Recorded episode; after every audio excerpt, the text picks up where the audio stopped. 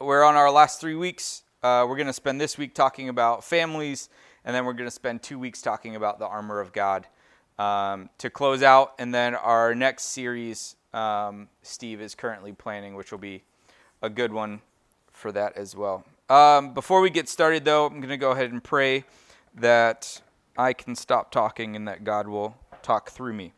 So if you'd bow your heads with me. Father God, we just pray to thank you for Paul and writing this book um, of Ephesians to the people that it was intended to, but also for us. God, as we look at, uh, continue to look at these cultural differences and, and how we should act within uh, different scenarios of life, um, God, that we would be able to see you in all of that and act like you through all of it. And so, God, as we dive into Ephesians 6, I pray that your words would be the words that come out of my mouth and that your truth would be revealed to us today. We pray all this in your son's name. Amen. All right. So I was a little bummed out um, today because my son was supposed to come up and I was supposed to be able to read the famous verse that all parents love to say to their children, which is right at the beginning of chapter 6, and it's Children Obey Your Parents. That's, I think, every pastor that has ever had a kid in the congregation when they do this loves to say that piece. And so I'm bummed that I don't get to uh, today, but it's okay. Um, we'll make our way through it anyways.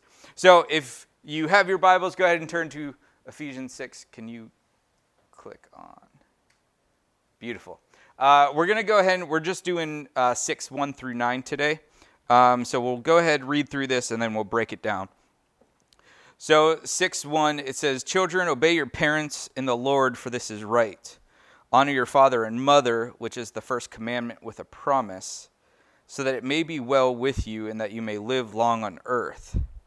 Fathers, do not provoke your children to anger, but bring them up in discipline and instruction of the Lord. Slaves, be obedient to those who are your masters according to the flesh, with fear and trembling and in the sincerity of your heart as to Christ, not by way of eye service as men pleasers, but as slaves of Christ, doing the will of God from their heart. With good with good will render service as to the Lord and not to the men, knowing that whatever good thing each one does, this he will receive back from the Lord, whether slave or free.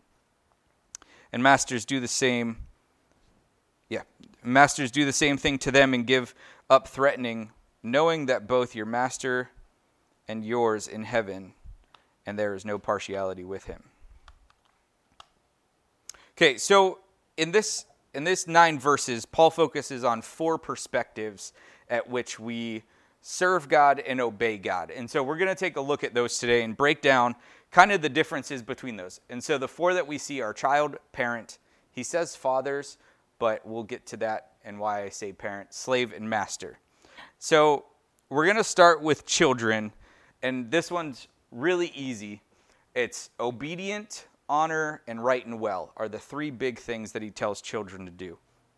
Now, up there, I have a few words that are the Greek translations. Um, last week, uh, Steve kind of talked about obedience and submission a little bit, and here it's that same word, hapakauo is uh, essentially how it's pronounced. Um, and it is, it's to submit or to obey or to go under the power of someone else. And so here it says, Children, do this for your parents. Also, it says to honor them, which this one was interesting because he goes on to say this is the first commandment with a promise. And so I go back to the Ten Commandments and I'm like, I'm pretty sure there's one that has a promise attached to it before this one. There's not. This is the first one where there's a promise, and he follows the promise with if you honor your parents, you will live long lives. That's interesting. And then lastly, it's right and well, he says. Right meaning that it's the righteous thing to do, and well meaning it's the morally correct thing to do.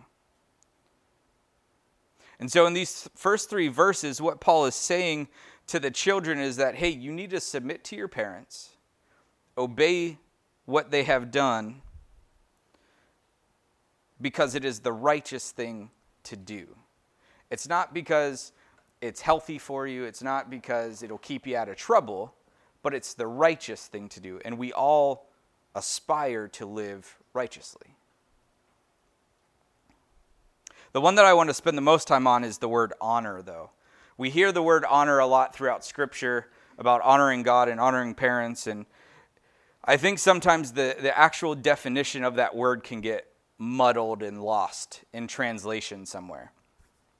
And so, two of the two of the translations of the word timeo, one is just honor. There's no definition to it. But then the second one is to revere or to prize. A funny story that, again, it would have been better if my son was here. Back when I was in the Army, I would go and visit my son every once in a while. And uh, he was about five or six at this time. I had a really nice gaming laptop that we would sit there and play video games on. And I asked him the question of when I leave, what does he miss more, my computer or me?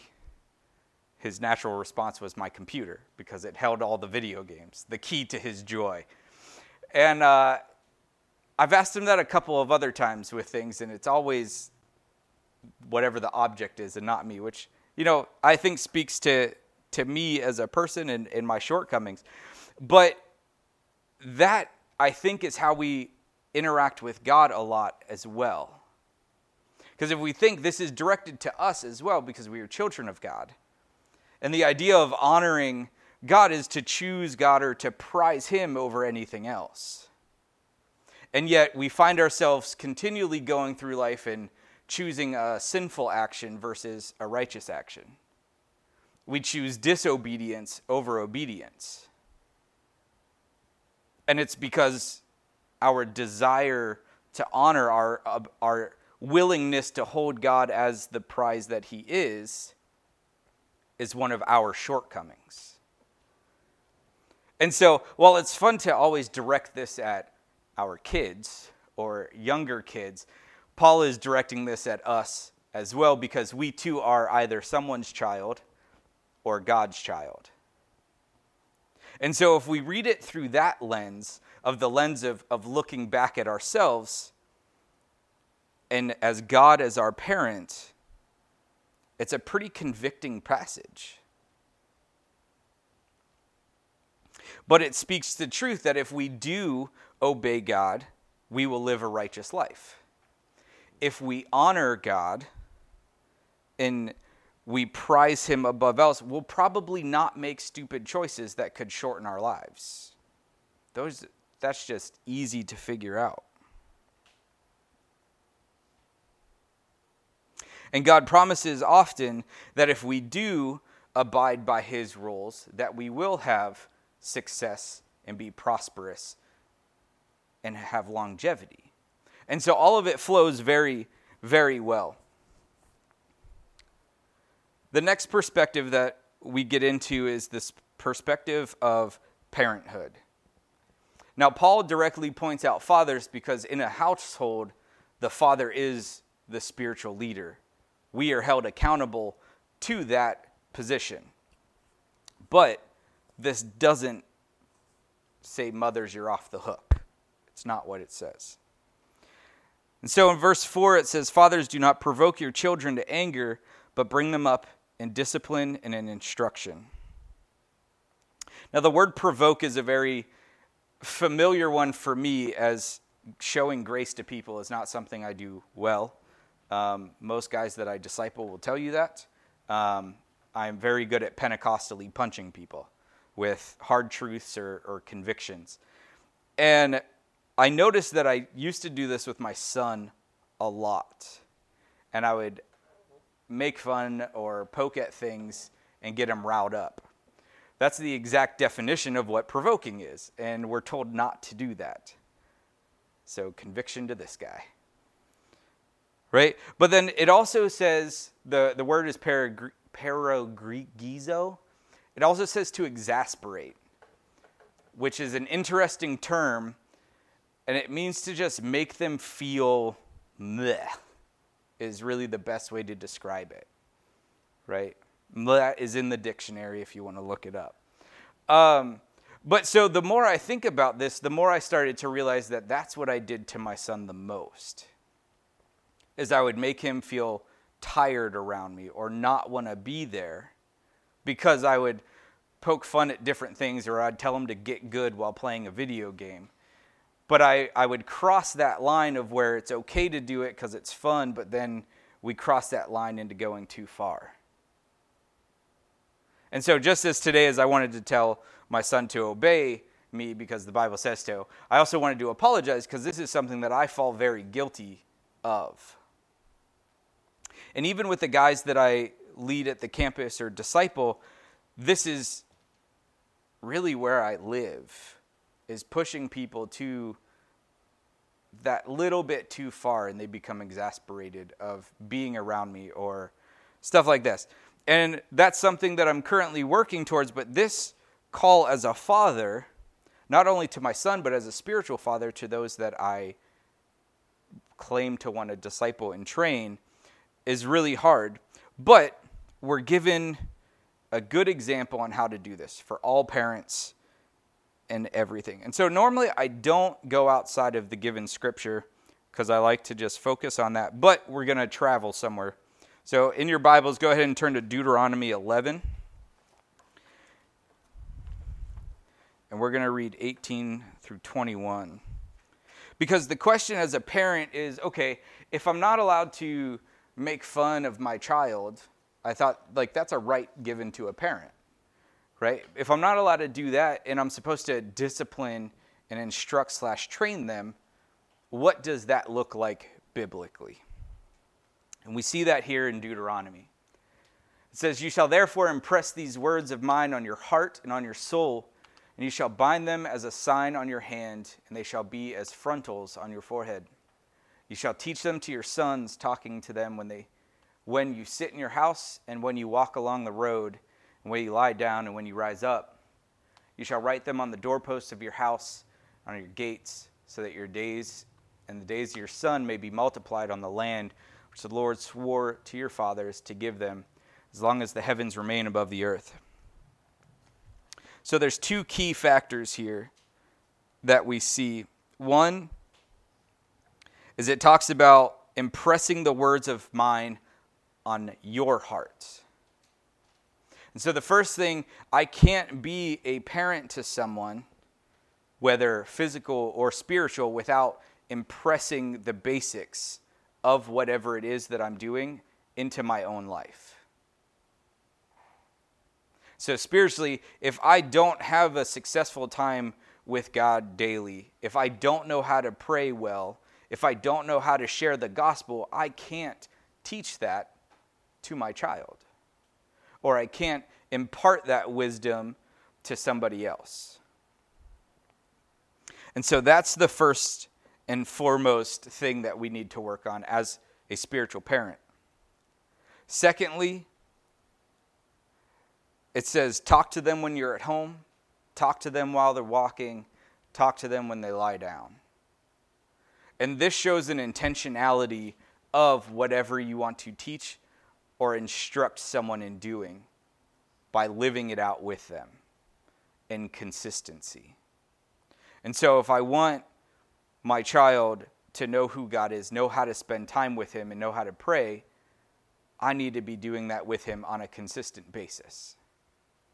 Same thing goes for a guy that I disciple. If I want him to know how to read Scripture, I need to read Scripture with him. If I want him to know how to pray, I need to pray with him.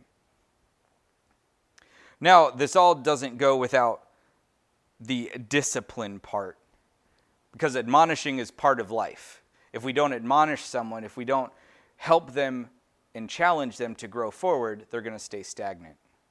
And so, as a parent, it's our job to do that with our kids as well to not let them sell themselves short. I got angry at my son the other day. This was a couple months ago. He, uh, his mom forced him to be a part of a spelling bee, and he didn't want to do it. And he said that he got up there, was given his word, and just failed it on purpose. And I went nuts. Because my son is a very intelligent kid, and he easily could have spelt the word, but he's like, Dad, I just didn't care. I was like, But I get that, but you didn't allow yourself to excel. That's the issue. And if you do that enough, you're going to think that you can't excel. And so the little victories in life are sometimes the thing that sets the bedrock for the bigger victories later in life. And so in admonishing, we help people do that by pushing them to, even if it is a small victory, encouraging that. But if they fall, pick them up, dust them off. Be like, all right, well, that was dumb, but let's move forward. And then the instruct and the train part of this is the second half of that Deuteronomy verse, and I think Jesus models this very well, as does Paul, is just living life with people.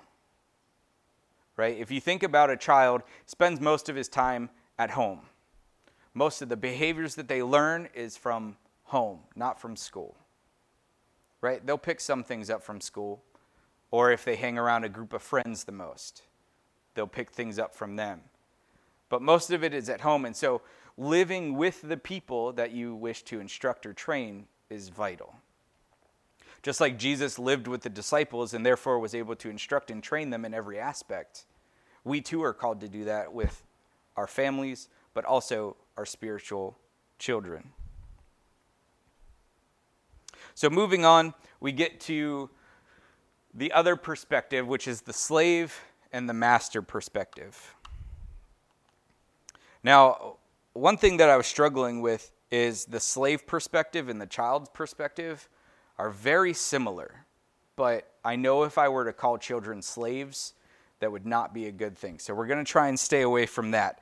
And we're going to focus on two aspects one being the obedience factor, because I think we can't say enough that obeying God, obeying those that we choose to submit ourselves, is vital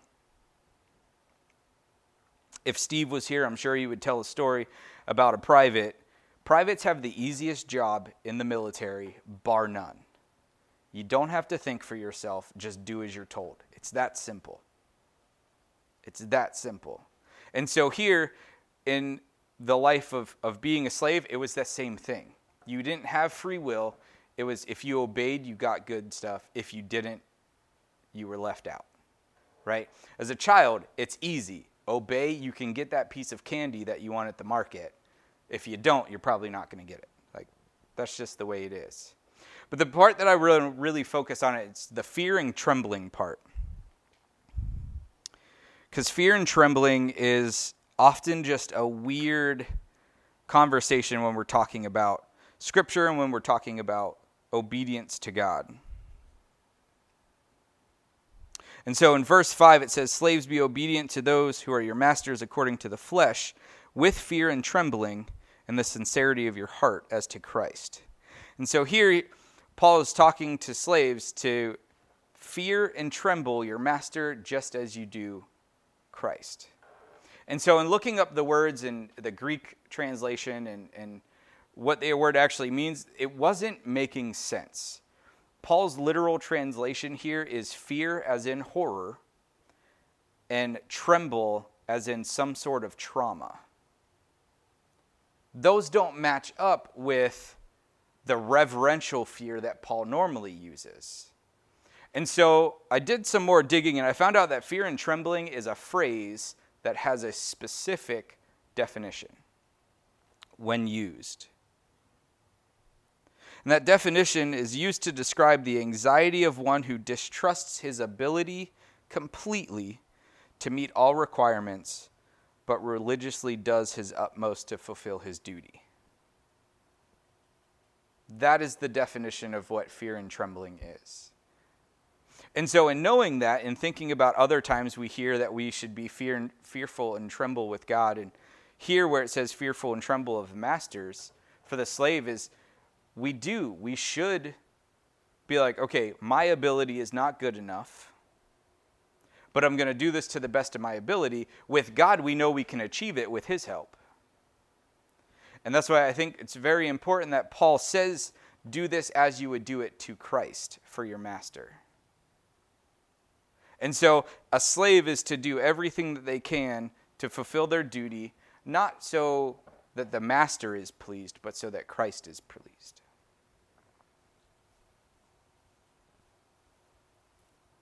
And that's a, an interesting concept to think of because how many of us have had a employer that we just loathed? I'm pretty sure we all have, right? And they ask you to do something, it's like, nope, I don't want to do that.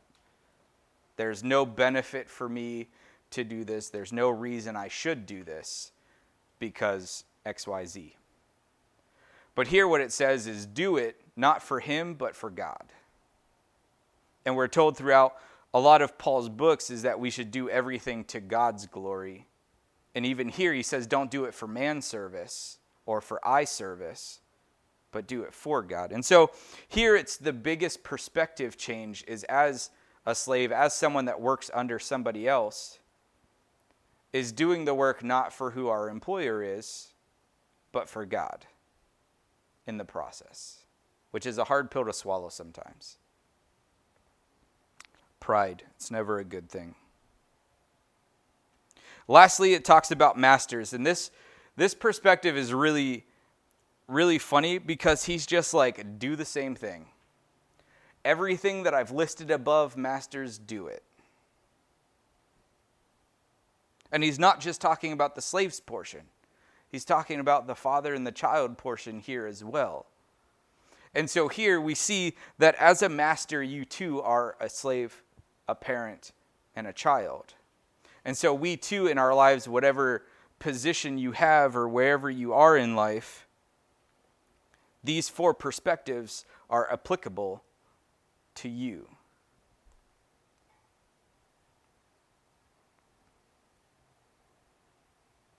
I think the big thing here is he talks about not threatening, give up on threatening. It's this idea that as a master, we can threaten someone to do something a little bit more. Well, then that's probably going to come right back to you. And you have the age old saying of treat others the way you would like to be treated. I don't like being threatened. I don't know anyone that does. But if we give up on that and we just live with this perspective of being obedient to God and wanting to honor and train and love those around us, it comes easy. And we see that all four of these things are actually one thing, and it's just a child of God. All four of these perspectives converge on one aspect, and that is living for God. So, as always, uh, end the services with what does this mean? What does it mean for us? What is the practical application? And to not sound like a broken record um, and saying it a lot, is the principles that we see in this passage of obedience and honoring and living righteously and f- the fear and trembling are all important and vital things for us to live a life devoted to God. And so, the question that I want to leave you with today is maybe one of these areas is a tougher area for you to get past or to be in. I laid out that my fatherhood skills are very poor, um, for the most part, in the exasperating of people. I need to learn to show grace more. Other times, obedience could be difficult. You could be in a stormy time of your life where obedience just doesn't seem like the answer. Well, it probably is. Or honoring God intentionally choosing to prize God over anything else in life is a daily challenge and a daily struggle. And so I think that's what Paul is trying to get at with this is culturally what do you struggle with? Is it do you struggle being a father to people or a parent to people? Do you struggle obeying people as a child? Do you struggle with the fear aspect of knowing you can't doing, do something, but instead of relying on your own power, relying on God's?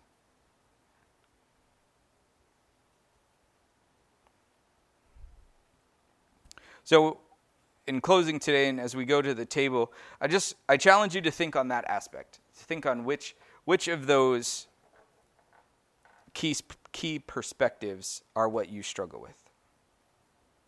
If you'd pray with me. Father God, we pray to thank you that you are a father that is good. Father, that you know the right amount of discipline, that you know how to instruct well, and that you don't provoke us, even though sometimes we think it is you. If we look at ourselves, we know that it's just us not obeying what it is that you tell us to do. God, as we go throughout life, we all take place or hold one of these labels in our life. God, I just pray that we would know what obedience looks like, that we would know and choose to honor you over other things in our life. And God, that we would be fearful and tremble and know that we can't do things by ourselves, but we need your power in order to do that. Father, as we approach the table, I ask that our hearts would be humbled and that you would show us the area of our life in which you would like to work on. We pray all this in your Son's name. Amen.